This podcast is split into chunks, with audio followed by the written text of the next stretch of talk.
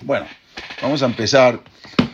Eh, es un poco raro el tema, el café más caro del mundo. ¿Qué tiene que ver Gamzum con el café más caro del mundo? Pero vamos a empezar a estudiar y vamos a ver lo que tiene que ver. Y tiene mucho que ver. Sabemos que ahora estamos cerca de Roshaná y siempre uno hace cabalot, siempre uno trata de cabalot, hacer eh, compromisos, recibir algo sobre sí. Los jajamín nos aconsejan que no, no hagamos muy grandes las cabalot porque luego no las hacemos, sino que tratar en lo que podamos hacer cosas pequeñas, comprometernos y tratar de cumplirlo para poder llegar con una cabalá, con, con algo que uno va a recibir sobre sí para Rosh Todas las cabalot, todos los compromisos, todo lo que uno recibe para Roshaná, todo es bueno. Pero hay algo, hay una cosa que es maravillosa, hay una cosa que es impresionante, hay una Kabbalah que una persona puede recibir sobre sí mismo como una preparación para Rosh Hashanah. Y es algo maravilloso. ¿Y cuál es esa Kabbalah? Nos dicen los Hajamim, esa se llama Lejazek Tajerim. Si una persona se propone, bueno, yo para este año voy a tratar de acercar a alguien, algún amigo, alguna, alguna persona que esté muy alejado de la Torah, alguna otra persona.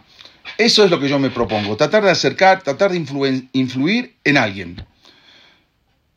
No solo uno tiene que ser lejaseke tasmo, fortalecerse a sí mismo, sino también tiene que proponer el acercar a la Torah, como dijimos, acercar al judaísmo algún compañero, alguna amiga, algún conocido, todos tenemos, todos tenemos gente, todos tenemos conocidos.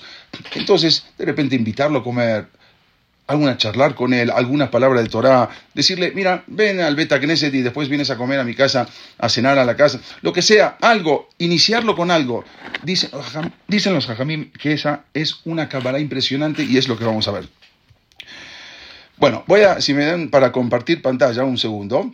Así vamos a ir viendo, eh, vamos a ir viendo la, mientras yo les voy hablando. Ok, dicen los jajamín, el, el Rabbi Sael Salanter, que acá lo tenemos en pantalla, dice que la persona que llega a Rosh Hashanah con la Kabbalah, con el compromiso de Lejazek Tajerim, en lo que sea. Ah, todos tenemos a alguien que podemos acercar. Eh, dice el Rabbi Salés Salante, la persona que llega con ese compromiso de acercar a otra persona un poco más a la Torah, llega con una bolsa llena de sejuyot, llenas de méritos. Tanto que aún lo que no estaba designado para él, se lo destinan en Rosh Hashanah. Aún lo que no estaba en el Shamaim designado que le iba a tocar a él, porque él se preocupó en acercar a alguien a la Torah, entonces se lo destinan a él. ¿Y por qué es así? Dice Rabbi Isabel Salanter, porque si una persona vive para sí mismo, entonces cuando llega a Rosh lo van a juzgar a él en sí mismo. Pero si alguien, si una persona también piensa en otros, también piensa en lejazek, también piensa en fortalecer en la Torah, acercar, entonces Akadosh Baruj dice, está bien, está bien, tú no te lo mereces, pero tú ayudas a los demás, tú ayudas a otros a acercarse, tú, tú estás ayudando a acercarse a mí, a Boreolam, y por el sejud del otro, por el mérito del otro, le, van, le va a dar lo que, aún, lo que aún no se merece él. O sea, una Kabbalah es algo que le pueden, este tipo, este Kabbalah es algo que él puede lograr recibir cosas que aún no se lo merecen. Y dan un ejemplo y por eso se llama el café más caro del mundo, que nos dijo acá Elías, que sí existe les voy a decir. Dice el Rabbi Sael Salanter, esta foto que ven es un café en Budapest, se llama Café New York, pero en todos lados puede haber el café más caro del mundo. Resulta que una persona, en una ocasión, no a este café, pero así traer el ejemplo del Rabbi Salanter, una persona una vez entró a un café, a un restaurante, una confitería, como dicen en Argentina, muy fina, muy fina, algo impresionantemente fino, y se sentó, se sentó en una mesa para pedir café, un café, un pastel, un, una rebanada de, de torta, de pastel. Entonces, esta persona se pone a ver el menú, ahí están los precios, Y cuando ve, dice, no puede ser. No puede ser. Llama al mozo, al mesero, y le pregunta, perdón, estoy viendo mal, ¿cuál es el precio de este café? Entonces le dijo, 50 dólares. ¿Qué? ¿50 dólares por un café? ¿Cómo? ¿50 dólares voy a pagar por un café? Yo puedo traer de mi casa un tarro de café y, y, ustedes calientenmelo, háganmelo. No voy a pagar más de 3, 4 dólares. ¿Cómo, ¿Cómo me están diciendo 50 dólares? Le explicaron, mire señor, nosotros le vamos a explicar. Cuando aquí usted viene a tomar café, usted no paga, no paga por el café en sí. Usted no está pagando solamente por el café que está tomando, usted está pagando por la decoración del lugar, usted está pagando por las lámparas, los candiles, usted está pagando por los tapetes, por las alfombras, los mármoles, los cuadros, las luces. No es solamente el café lo que está pagando. El pocillo de café. Pero entonces, eh, por eso sale 50 dólares. 50 dólares, no lo puedo creer. Pero ¿cuánto vale entonces una rebanada de pastel también? 50 dólares. 50 dólares. No puede ser. El señor se levantó y se fue. Muchas gracias, mejor me voy a mi casa, me siento, como un café y pastel, ahí salgo, terminé. Se fue, se fue esta persona. Resulta que cuando sale, cuando él sale eh, de, ese restaurante, va hacia la parte de atrás, está yendo a su casa, y de repente, ¿qué ve? De repente ve a unos mozos, a unos meseros, que de repente están hablando entre ellos, están tomando uno, dos, tres cafés, comiendo pastel, y este hombre se queda sorprendido. No puede ser. Entonces se acercó a ellos y les preguntó, no entiendo, si ustedes son tan ricos que pueden gastar tanto dinero y pueden tomar tantos cafés y tantos postres, entonces ¿por qué están trabajando de meseros? No entiendo. Si ustedes son ricos, son gente millonaria, mira cuántos cafés se están tomando. Le dijeron, Señor, no, miren, aquí nosotros, nosotros no pagamos nada. Aquí, aquí nosotros, es todo gratis para nosotros. Y entonces, ¿por qué yo sí tengo que pagar y ustedes no? Dice, mire, señor, nosotros aquí trabajamos en este restaurante para servir y para atender a los comensales y todo lo hacemos para el dueño del restaurante. El que sirve a los clientes para el dueño del restaurante puede tomar y puede recibir mucho café y mucha comida y no tiene que pagar. Dijo el rabbi Isabel Salanter. La persona que vive en este mundo y atiende a los invitados de Boreolam en honor del dueño del mundo y por el cabo de Akadosh Baruj entonces Hashem le va a dar más de lo que se merece. Él no tiene dinero para, los meseros, los mozos, para pagar el café, pero Akadosh Baruj le va a dar más porque tú estás atendiendo a mis invitados en este mundo. Y cuando una persona atiende a los invitados de Boreolam, acerca la Torah a los invitados de Boreolam, Akadosh Baruj le va a dar mucho más de lo que él le está designado. Así explicó el rabbi Sael Sadanter. ¿Y cómo se atiende a los invitados de Borolam? ¿Cómo se puede atender a los invitados de Hashem? Acercándolos, lejasekotam, hablando unas palabras de Torah. Si una persona tiene un amigo, todos tenemos amigos alejados. Y alejados no porque son malos, alejados porque a veces son como Tinoch gente que nunca les enseñaron nada, nunca les enseñaron eh, eh, el camino de la Torah, nunca lo probaron el camino de la Torah, fortaleciéndolos nosotros a ellos, acercándoles, Hazekotam, es cuando tenemos ganado mucho más de lo que nos toca, lo que nos merecemos, y eso es la mejor Kabbalah que existe de todas las Kabbalot, todo lo que uno podemos, de todo lo que uno puede recibir para Rosh Hashanah. ¿Y quién es él? Para entender por qué hay mucha gente que está alejada y este rabbi Israel Salanter era un rab importantísimo. Lo, llaman, lo llamaban el maestro del Musar. Ustedes saben que hubo un, movimiento, una vez hablamos, se llama el movimiento de la Ascalá. La Ascalá fue un movimiento arrollador, porque no solamente que los hijos de famosos, de, hijos y nietos del famoso Mendelssohn se convirtieron al final al cristianismo, sino que también la Ascalá arrolló y arrastró a grandes hijos de Talmideh Jajamín. Había un doctor muy famoso, se llamaba el doctor Yom Tov Lipkin, era un famoso, un prodigio, un prodigio, eh, eh, eh, prodigio, matemático, algo impresionante. Incluso él también había estudiado en una universidad, la Universidad de Königsberg en Alemania, hizo su doctorado en la Universidad en Viena. De esa manera se fue alejando, alejando y se perdió, se alejó, estaba mucho con los masquilim, los reformistas, Al final, esa persona eh, fue muy famosa, se dio a conocer en la sociedad eh, en el campo matemático, eh, él había eh, descubierto algo que se llama el paralelogramo Lipkin. ¿Cómo le dieron como un premio Nobel a esta persona? Nunca creció en el terreno de la Sishibot, en el terreno de la Torah, se alejó completamente. Bueno, los masquilim, los, los, reformistas en ese momento, en su afán de, de, confundir a los Yehudim, querían demostrar que el padre, un gran rabino, el padre de este señor, apoyaba a este que estaba totalmente alejado. ¿Por qué? Porque era este, una persona muy, muy, muy conocido y el padre también era muy conocido. Entonces fue, lo galardonaron públicamente por el descubrimiento que había hecho. Incluso lo publicaron en un periódico. Había un periódico que, que existía, el periódico de los masquilim, de los reformistas. Este es el periódico, un poco en yiddish, y abajo también. Y ahí escribían una felicitación al padre de este muchacho seguro que estaría orgulloso por el éxito. Claro que está orgulloso por el éxito. ¿Quién no? Pero no estaba orgulloso porque había dejado completamente el judaísmo.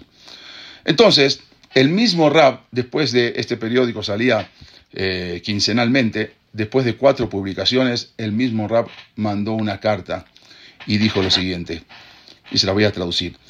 Pongo de manifiesto el dolor de un corazón judío que sangra por el alejamiento de su hijo, que carne de su carne y sangre de su sangre.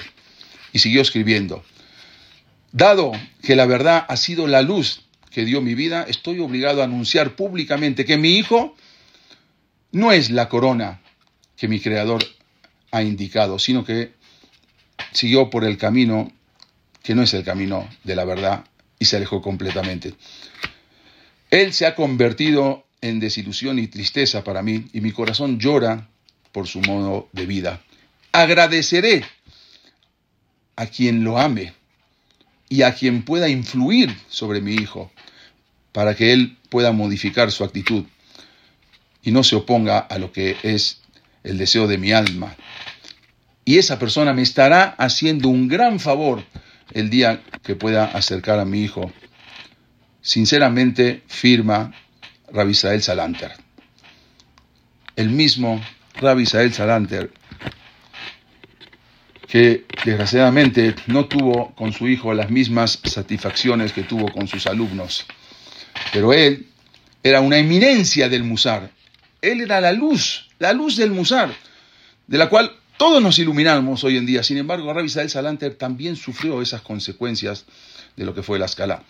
Y él mismo él mismo pidió que quien pueda acercar a su hijo. A veces hay gente, tenemos mucha gente en Am Israel que se alejaron. Nosotros tenemos la posibilidad y la cabala de acercar, de hablar con alguien. Una palabra de Torah que podemos influir, no sabemos hasta dónde puede llegar. Como dijeron los jajamim, el mejor jinuj no quita la vejira. Quiere decir, la mejor enseñanza que uno a veces le pueda otorgar a su hijo no le da la opción, no, le quita la opción de decidir el camino, no porque le damos la mejor enseñanza que ya tenemos asegurado, pero tenemos que trabajar con nuestro hijo, con nuestros hijos y con la gente. Dice el Zohar Akadosh algo impresionante. Dice el Zohar que cuanto más la persona se propone, cuanto más la persona se propone ayudar a los demás para acercarse a la Torah, para fortalecerlo, tiene el sejud de recibir todas las verajot que trae el Zohar Akadosh. Dice así, el Zohar Akadosh de Rabbi Shimon Bar Kol lo helek toda persona que puede, tenga parte en acercar a otro. Banim rejokim, a los hijos alejados. La bien Shema a su padre en Shamaim. Gorem leachniach et titraharat. Está aminorando, disminuyendo la tum'a. Begorem sheitale Akadosh Baruchu. Se eleve más. Behu me calle metaolamaze, va a estar cumpliendo con este mundo y con el otro mundo. Besogel irot banim levaná, va a ver, tener el sejut de ver hijos a su hijo. Besogel ashirut, va a tener riqueza. Besogel va, y va a tener ba. Esto dice el Zohar.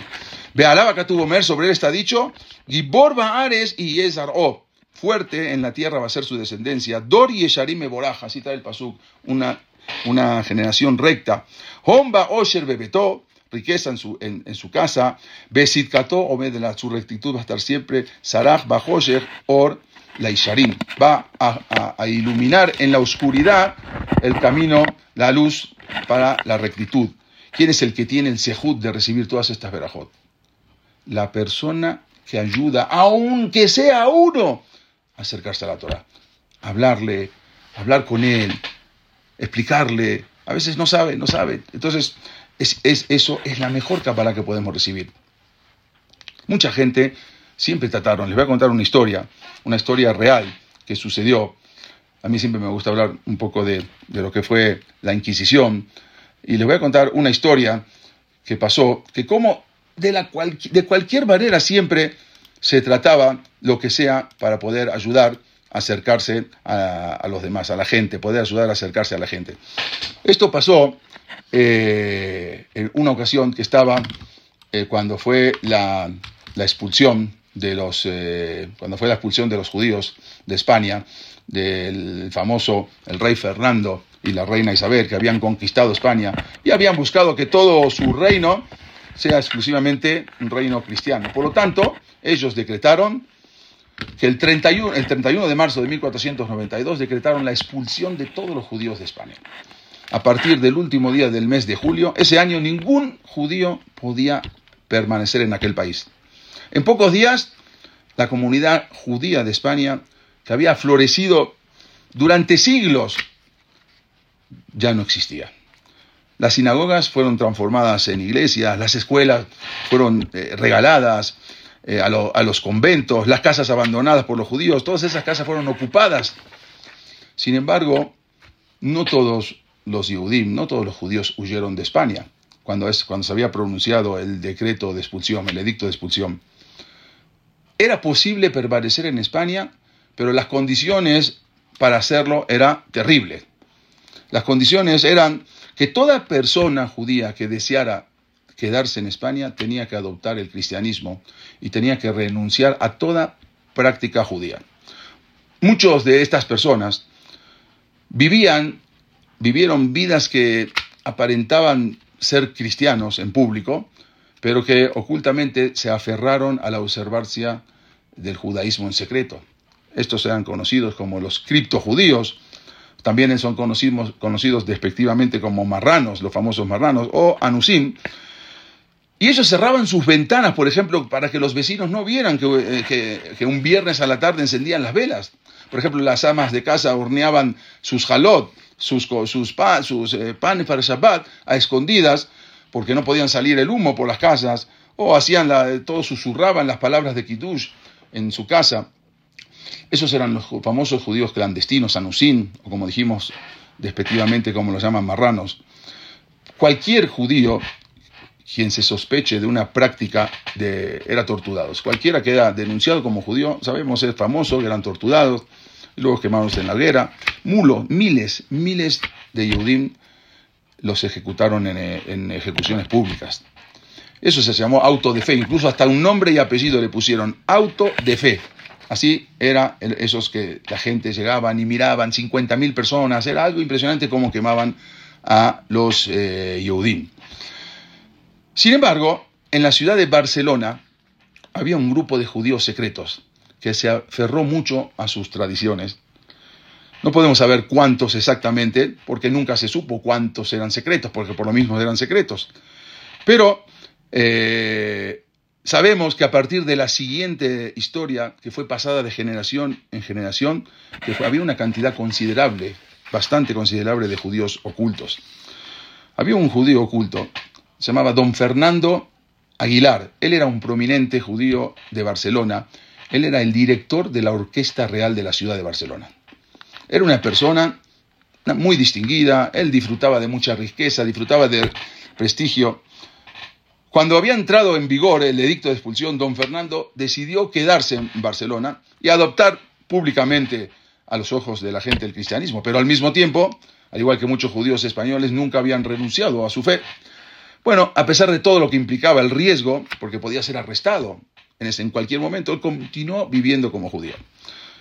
Al volver a su casa, besaba la mesuzá, siempre la mesuzá no la ponían ahí, sino que la ponían abajo del, tapete o en algún otro lugar. Se preocupaba por tratar de comer dentro de lo que podía comer ayer, las festividades judías.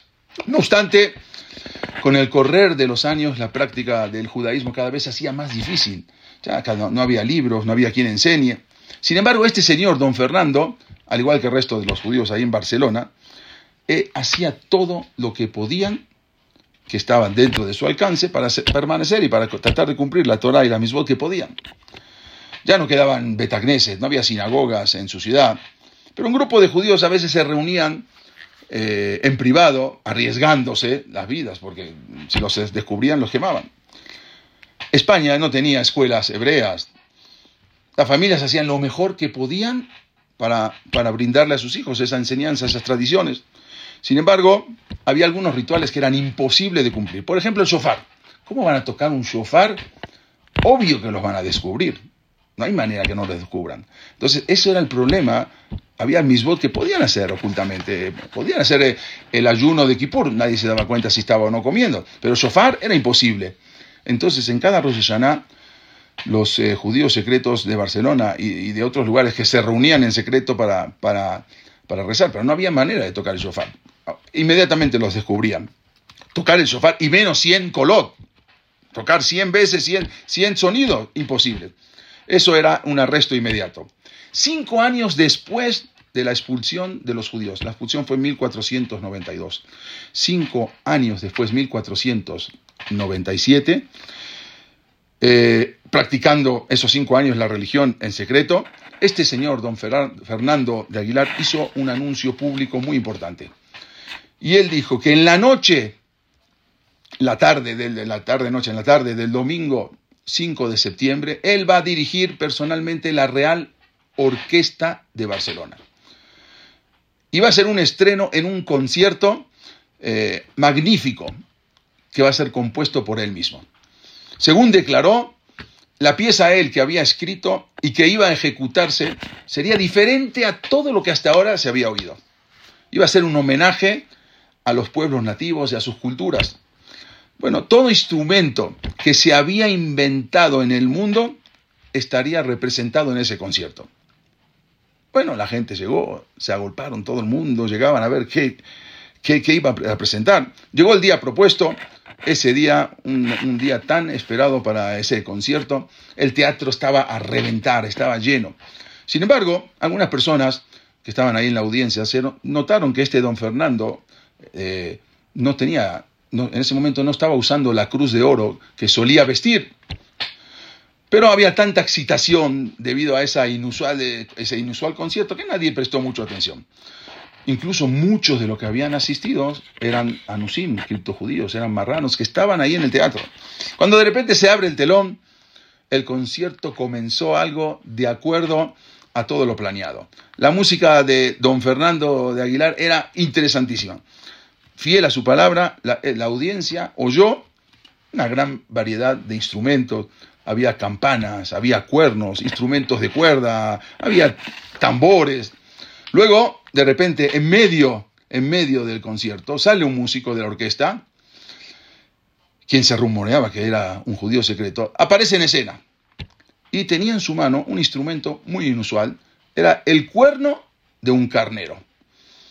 El músico entonces se puso en sus labios y comenzó a tocar. Tequía, tu, chevarim, tu, tu, tu, teruá, tu, tu, tu, tu, tu. pues no, decían empezó a tocar tu, tu, tu, tu. Y así cada nota se escuchó toda la gente del teatro, 100 en total.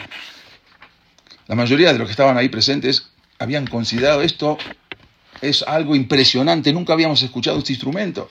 Los judíos secretos que estaban ahí conocían la música y al fin tuvieron una primera oportunidad después de cinco años en poder escuchar el chofar. Y así fue que un 5 de septiembre de 1497, era el primero de Tishri, era el día de Rosh Hashanah, pudieron cumplir con esta misma. Y él pudo, de Hazek, pudo, esta gente que estaba anusim, anusim que es gente que estaban, estaban tristes, anus, tenían, no podían, no podían cumplir la Torah. No era difícil, no era fácil irse de un lugar a otro, era muy difícil. Él pudo lejazek y esta persona pudo que, tener el sejud de que darle a otro por lo menos que puedan cumplir la misma.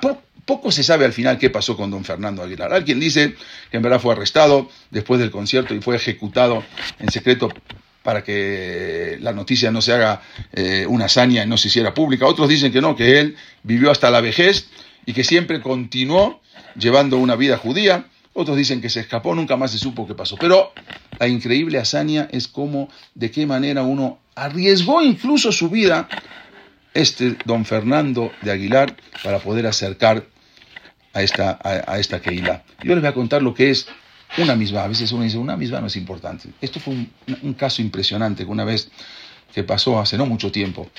Este caso pasó hace unos 25 años. Había un, eh, en, la, en, la, ciudad de San Francisco, en Estados Unidos, había un Betacneset, que había un rabino, y el rabino decidió ya emigrar a Israel. Entonces trajeron a otro rabino, a otro para que pueda este, continuar con la tarea. Resulta que cuando se estaban entrevistando los dos rabinos, le estaba explicando todo lo que tenía el Betacneset y la gente. Le dice, mira, la verdad acá casi no hay minyan, a veces en Shabbat y en Rosh Hashanah apenas tenemos minyan, pues yo te voy a dar una lista de todos los judíos que viven alrededor en San Francisco y tú puedes llamar a uno por uno para invitarlos que vengan para la tefilá, para Rosh Hashanah, para Kippur. Y así quedaron. Este nuevo rabino empezó su tarea y empezó a agarrar la lista que le dejó y cuando empezó a llamar a uno, no, yo no, empezó a llamar a otro, no, yo, yo estoy casado con una cristiana, no, yo no, no, yo, yo, soy, yo no soy judí porque mi mamá no. Agarró, empezó a llamar a uno por uno, uno por uno, y dice, no puede ser no encontraba a nadie para invitarlos a que vengan al Beta Knesset en Rosh. De repente llamó a uno y le dice, mire, yo le estoy hablando, soy el nuevo rabino de la sinagoga, quiero invitarlo para que venga, vamos a hacer una, comida, una ciudad, el shofar. Mire, señor, yo no sé si voy a ir, la verdad no puedo, pero usted es judío, usted es judío, sí, yo soy judío, pero no puedo. Es más, yo soy israelí, pero la verdad no tengo tiempo y yo trabajo. ¿Dónde trabaja usted? Tal dirección, déjeme ir a verlo. Resulta que va el rabino y empieza a hablar con él, un muchacho israelí. empieza, mire, pero yo no, cumplo, yo que voy a ir al beta yo no cumplo nada. ¿no? Pero bien, bueno. Y aparte le voy a decir algo, ya en dos días viajo, me voy a, ya no, no, tengo mi jebre, mis amigos acá en San Francisco, me voy a ir a vivir a Los Ángeles. Y ahí, ¿qué voy a ir? Ya, no sé qué voy a hacer en Los Ángeles. Dice, bueno, yo te propongo algo, le dijo el rabino. Una misma. Te propongo que hagas una sola misma. Dice, bueno, ¿qué misma quiere que haga? Vamos a hacer una cosa. Que tu primera comida cuando llegues a Los Ángeles sea kosher. Kosher. Tu primera comida. Nada más proponte que una comida, que no comas. Pero rabino, yo como cualquier cosa. Bueno, tú... Ok. Me promete, se lo prometo, rabino. Pero nada más una comida. Después de una se acabó, ya no como más. Dice, bueno, prométeme con una comida, por lo menos hacer una misma, a veces lo que llaman misma, gorrer misma. Una misma provoca a uno a hacer otra misma. Y así fue que este señor viajó a Los Ángeles, este muchacho israelí. Bueno, en el avión no había comida, eh, es un vuelo muy corto, llega a Los Ángeles, pero el avión se retrasó muchísimo. Y al final, en lugar de llegar a las 9 de la noche, el avión llegó a las once y media.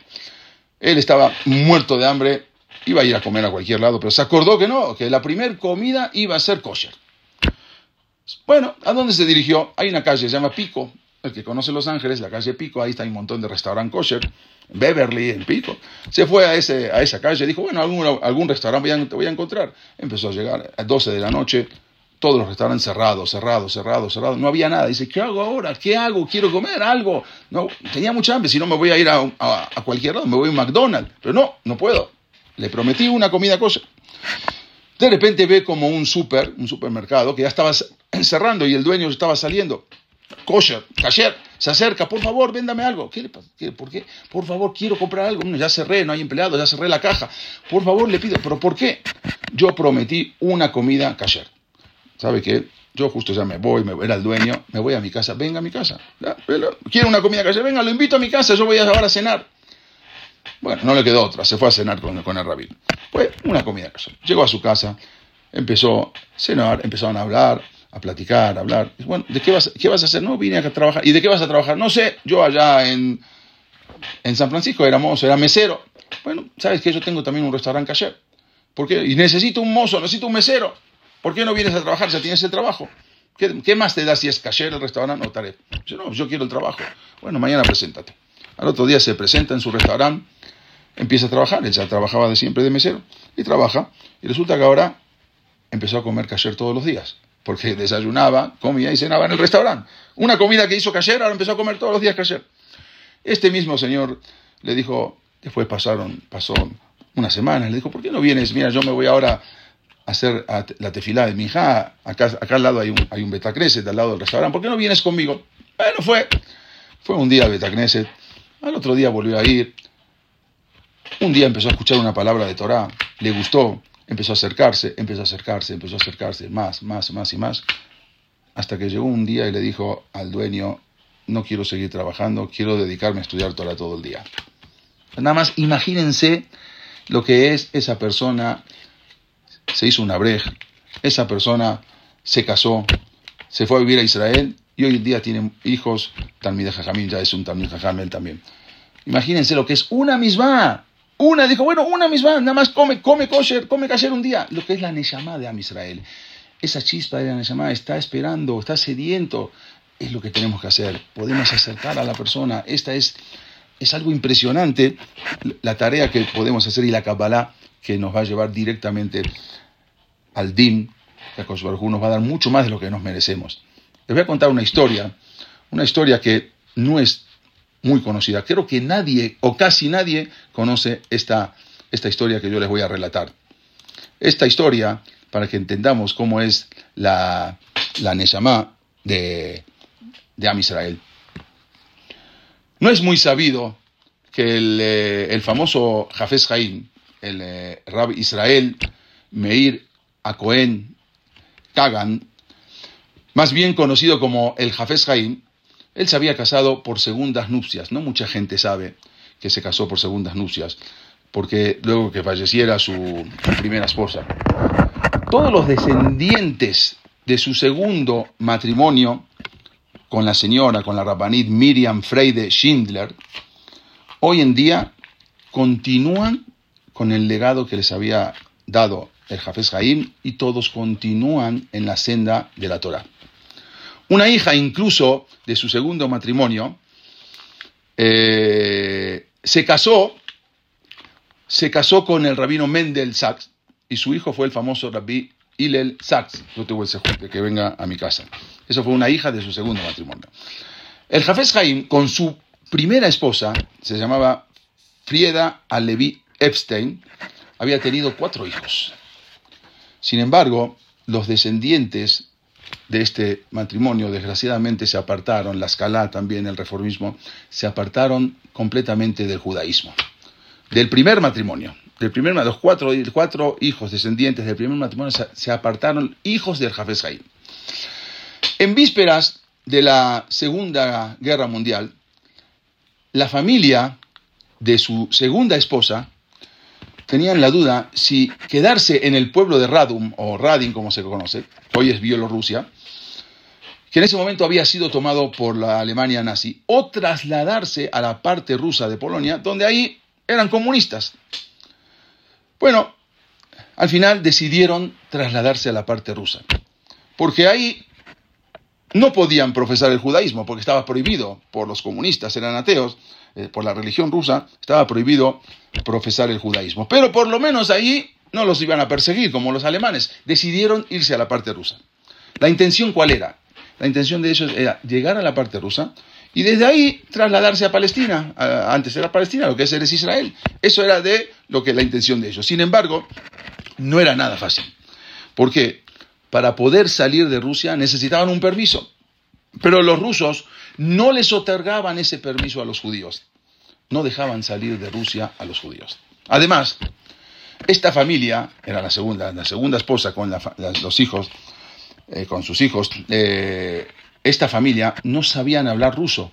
No hablaban una sola palabra de ruso, hablaban yiddish.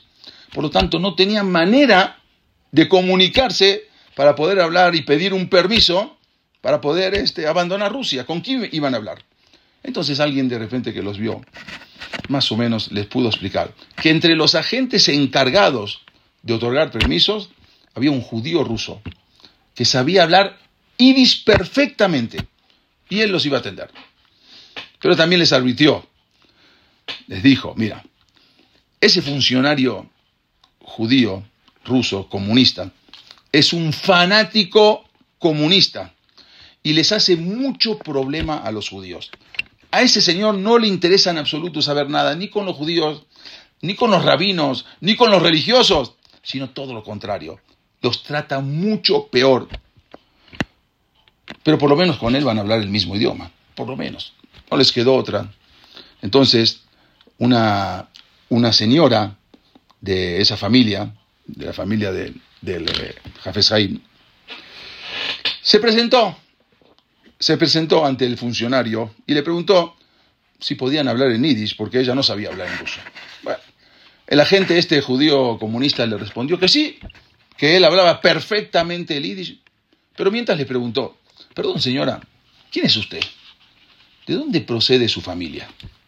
Bueno, ella le respondió que venían del pueblo de Radim, y también le explicó de la familia de dónde provenían. Entonces el agente comunista ruso le dijo, espere, si usted pertenece a esa familia del pueblo de Radim, entonces usted tendrá algo que ver con el rabino Israel Meir Kegan, el famoso Jafes Haim. Sí, claro, le dijo la señora, yo, soy su nieta. Yo también soy su nieto, le respondió el funcionario judío. Yo también soy su nieto. Nieto, de, nieto del Jafes Haim. Yo también soy nieto del Jafes Haim. Pero ¿cómo puede ser posible? Él le explicó de dónde venía y le enseñó cómo él era el nieto del Jafes Haim por parte de su primera esposa. Bueno, al final, finalmente resultaron ser parientes. Seguramente ya le habrán, le habrán, a usted hablado de mí. Ya le habrán dicho que yo no tengo nada que ver con la Torah, no tengo nada que ver con los religiosos, no tengo nada que ver con los rabinos, sino que estoy en contra de todos. No obstante, si usted es descendiente de mi abuelo, el Jafes Jaim, así como yo, entonces no se preocupen, les voy a otorgar todos los documentos necesarios para que puedan viajar a Palestina. Y así fue. Este funcionario les arregló todos los papeles, les arregló todos los permisos para poder salir hacia Eres Israel. Esta señora, nieta del Jafes Jaim, de la que hablamos, es la madre del Rab Svi Rotberg, el Rosh Yeshiva de la famosa Yeshiva Bet Meir. Y ese hombre judío, fanático comunista, quien estaba alejado totalmente del judaísmo, de repente, de repente se le despertó esa chispa de Yehudí que tenía dentro y pudo retornar a la fe de sus antepasados, ya que el alma de un judío nunca se pierde del todo. El alma de un judío es un diamante. Y el diamante, aunque está en el lodo, aunque está en el barro, el diamante sigue siendo diamante. En cualquier momento, ese diamante puede volver a relucir. Así como explicó, explicó el rebe de Kotz, hay un pasú que dice, Vayareu otano a. ¿Qué es Vayareu otano? Nos hicieron mal, pero el rebe de Kotz explicó, no, Vayareu otano a nos hicieron malos los egipcios nos hicieron malos durante tanto tiempo de Galut en la diáspora, de tanto que nos castigaron, a veces nosotros mismos nos volvimos malos y nos alejamos. Sin embargo, la Neyamá del Yehudí nunca se pierde del todo. Dice el Jafes Haim, imagínense, la Torá nos ordena devolver la oveja perdida de nuestro prójimo. La Torah nos, nos, obliga que tenemos que devolver. Si encontramos una oveja perdida, la tenemos que devolver. Dice Jafes Jaim, eso debería hacernos detener, detenernos y pensar. Si la Torah expresa una preocupación por un animal que se desvía del camino, ¿cuánto más y más debemos tener nosotros, Rajamín, esa piedad, esa misericordia de una Neshama Yehudi, de un alma Yehudi que se ha desviado del camino de la Torah y devolverlo al verdadero camino. ¿Cuánto más y más? Dice el Jafes Haim. La Torah nos obliga a devolver los objetos perdidos de las personas. ¿Cuánto más debemos devolverle a esas personas sus almas? Y aún más, dijo el Jafes Haim.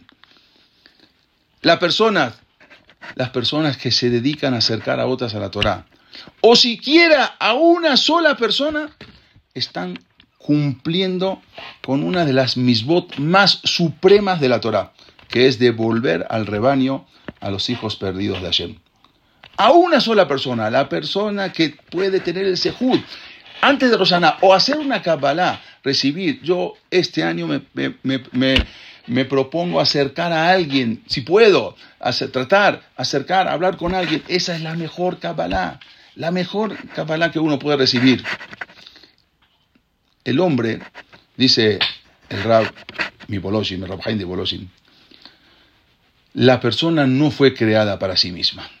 Todo el concepto de la persona no es para sí misma.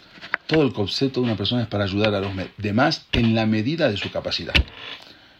Alguien más, alguien menos, alguien puede ayudar a mucha gente, alguien puede ayudar a una sola persona, acercarse, a no alejarse. Hoy en día, tanta gente que se ha alejado, cuanto más y más tenemos amigos, conocidos, que podemos invitarlos, podemos platicar, podemos decirle, bueno, vente a una clase de Torah o vente a una clase de, de historia que encierra Torah o lo que sea cuánto más y más tenemos que proponernos eso para, para, para, eh, para poder lograr, lograr acercar a alguien a la Torah y, poder hacer esa cápala. Pero a veces para eso necesitamos a veces fortalecernos a nosotros mismos. Para poder fortalecer a otro a veces necesitamos nosotros fortalecer. Y eso una vez contó algo increíble, el Jafes Jaim, él contó que una vez había un Hasid un Hasid no quiere ser un Hasid de los que usan Straim, un Hasid, una persona muy buena, que quiso les de Israel, él quiso acercar, quiso hacer algo, quiso fortalecer al pueblo judío. Era un muchacho joven, pero muy bueno. Entonces quería acercar al pueblo judío a la Torah. Y se puso a pensar, ¿qué es lo que yo puedo hacer para esto? Este Hasid llegó a la conclusión de que él tendría que viajar a la capital de, ese, de un país muy conocido. Allí hay muchos judíos y entonces allí él puede influir en la gente. Eso era lo que el Jafes Jaim, lo que contó el Jafes Jaim, que había un Hasid que él dijo, bueno, yo voy a influir en la gente. Llegó a la conclusión que para eso tiene que viajar a esa capital.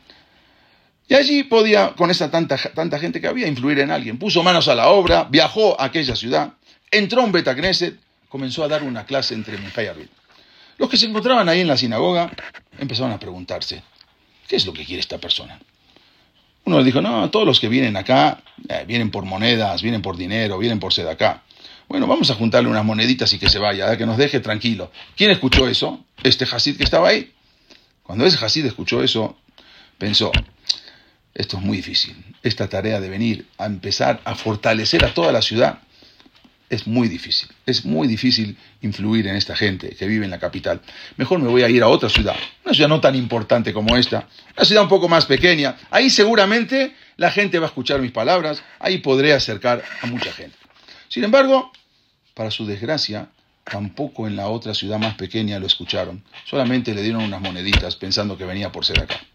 Por lo tanto, se decidió ir a una tercera ciudad, mucho más pequeña, pero tampoco, tampoco pudo hacer nada.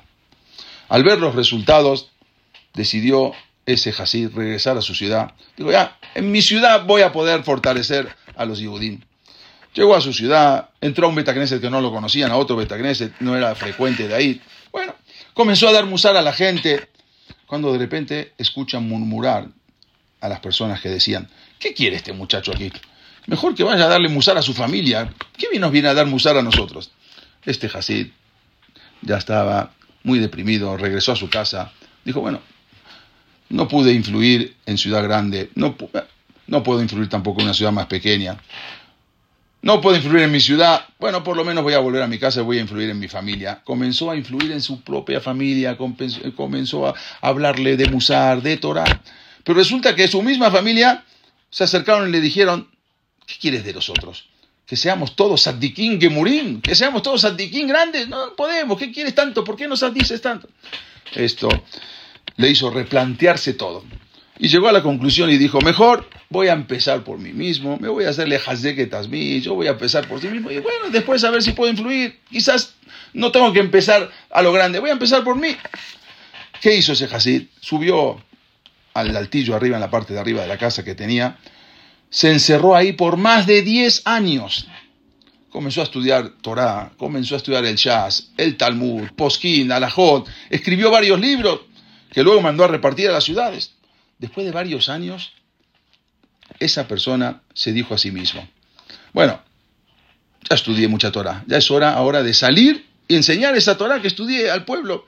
Entonces, ¿qué hizo? Mandó una carta al rabino de, aquella ciudad, de, esa misma ciudad, de esa misma ciudad capital, le manda, le manda una carta, avisarle que va a llegar, este, que, voy a llegar ahí para, para influir en el pueblo, después de muchos años. Bueno, salió en el camino. Cuando llegó el tren a destino, vinieron a recibirlo miles y miles de Yehudim. Llegaron a la estación, Yehudim que estaban judíos, que estaban ahí desde horas esperando que llegue ese Hasid. Cuando llegó al hotel, se llenó de gente el hotel, todo el mundo venía a verlo, a escuchar de él palabras de Torah, palabras de Musar, a recibir Berajot. Eso contó, ese, ese, ese, contó el Jafes. A veces uno tiene que empezar por, por, por, sí mismo. A veces uno dice, bueno, yo voy a fortalecer, pero a veces uno también tiene que fortalecerse a sí mismo para poder fortalecerse a los demás, fortalecer a los demás. Cuando este Maase lo relató el Rab Soloveitchik a sus alumnos, les dijo, Siempre cuando el Jafes Jaín contaba un maasé con un Hasid, se refería a él mismo. Con él mismo sucedió este maasé. Cuando él era joven, quiso influir en mucha gente. Y cuando al final vio que no había manera de influir en la gente, al final se decidió a él mismo, decidió fortalecerse al mismo. Y cuando, después de que él mismo se fortaleció, ahí es cuando ya empezó a fortalecer. Solito, los demás ya lo reconocieron y vinieron todos a recibirlo. Algo impresionante. Eso lo contó el, mismo Jafesai, pero él no dijo en su nombre y dijo Rav Soloveitchik, es el, mismo, él, mismo fue. Y él mismo tuvo eh, muchas lajá, pero después de que se fortaleció a sí mismo. A veces a veces quien quiere empezar a fortalecer a otros también, muchas veces tiene que fortalecerse, empezar por él, para tener mucha, mucha slajá. Pero a veces uno dice, bueno, eh, está muy, muy, a veces no tengo tiempo, yo tengo que trabajar, no tengo tiempo, yo estoy trabajando todo el día, no me da tiempo de ir a acercar a los demás. Hoy es mucho más fácil influir en los demás. Hoy con tanta tecnología, con tantas redes sociales, cuánto podemos llegar a la gente y poder ayudar a fortalecerlos. Hoy en día es mucho más fácil. Yo conozco gente que estaban alejados y se han acercado a la Torah por alguna clase, de repente que escucharon en internet o algunas redes sociales. Es impresionante. Hoy en día cuánto más y más podemos, podemos acercar a la gente a la Torah. ¿Cuánto sejud tiene esa persona que pueda acercar a uno a la Torah. ¿Cuánto sejud tiene una persona que pueda mandar una clase de Torah por internet a otro que la lea, o una historia, o algo que quizás puede él llegar a, estremecerse? Puede mandar una clase por Gamzoom.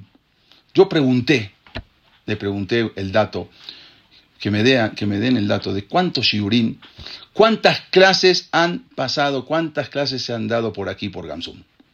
¿Saben, ¿Saben ustedes cuántas clases, cuántas clases se han subido a la página de Ganzum?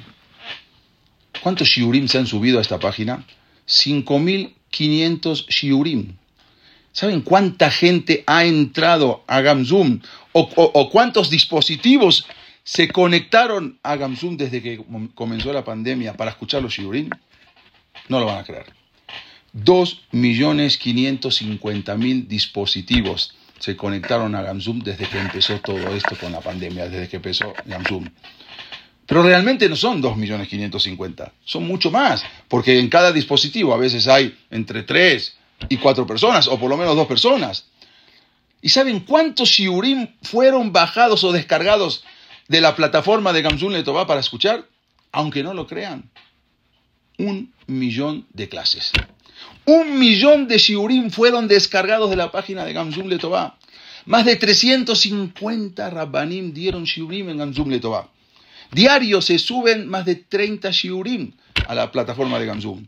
Y aunque no lo crean, hay más de 15.000 visitantes diarios en esta página escuchando las clases de Torah de más de 40 países que se conectaron y se conectan a Torah Zoom.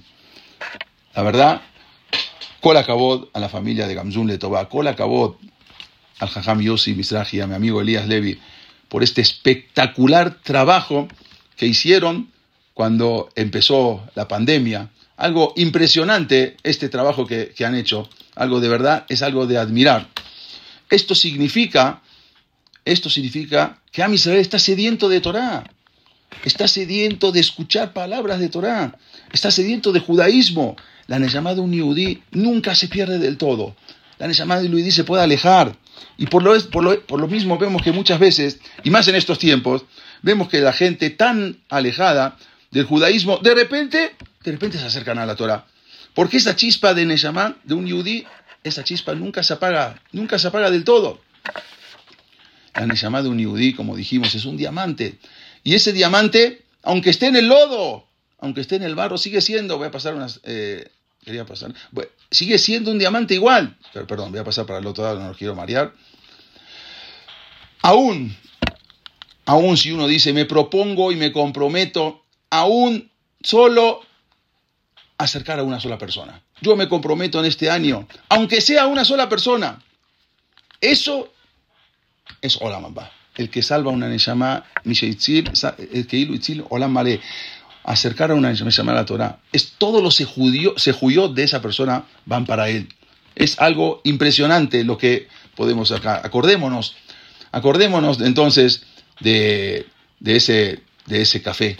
Ese café carísimo, que los meseros atendían a la gente y trabajaban para el dueño, podían tomar cuantos cafés quisieran y no tenían que pagar nada. Eso es lo que nos proponen los jajamim, lo que acercarnos, acercar a la gente a Kosovo Esta es la mejor Kabbalah que podemos hacer para Roshaná. El mejor compromiso que podemos ofrecerle a Boreolam para que de esta manera podamos llegar con mucho rajamín, podamos llegar con mucha piedad al din que a Kosovo cuando ve que nosotros hacemos la Kabbalah y nos proponemos acercar a alguien a la Torah, nos va a dar mucho más mucho más de lo que merecemos. Eso es lo que nos dice el Rabbi Sael Salanter. Mucho, pero bastante más de lo que no merecemos. Por eso yo les propongo y me propongo a mí mismo también poder acercar. No vamos a poder hacer lo que dice lo que hace Gamzum, de un millón de shiurim, de dos millones quinientas personas, cincuenta mil personas. No, no, eso, eso es para Elías y para, y para Jajam Yossi. Pero por lo menos a una persona, por lo menos acerquemos a una persona, a un amigo, hablemosle, tratemos de acercarlo, tratemos de llevarlo al Knis, al Betacnese, tratemos de, invitarlo a decir una verajá. Este hizo una sola misma, dijo, bueno, kosher, voy a comer kosher, kasher, una sola comida, pero después ya sigo comiendo cerdo, sigo comiendo lo que sea. Al final, esa una sola comida, nunca más, a partir de esa comida, nunca más comió comida taref. Las Neshamot de Amisar están sedientas de Torah están sedientas. Ahí está escrito que cuando antes del Mashiach las Neshamot van a querer volver, nosotros podemos acercar y tener ese sejud, y con ese sejud nos van a juzgar y nos van a dar mucho más de lo que nos merecemos. Les quiero desear a todos que tengamos Yaná, Tobá o Metocá, les deseo lo mejor y que podamos tener el sejud de acercar a muchos y siquiera sino a uno solo. Gracias Elías, gracias Jamiosi y espero que sea la Kabbalah, como dijimos esta Kabbalah, el café más caro del mundo. Eso es los que, lo que acá nos va, nos va a dar todo, lo que todo, sin pagar, es lo que esperamos de Akash Baruj acercando a alguien a la Torah. Que tengamos todo, que timaba, va. Gracias a todos.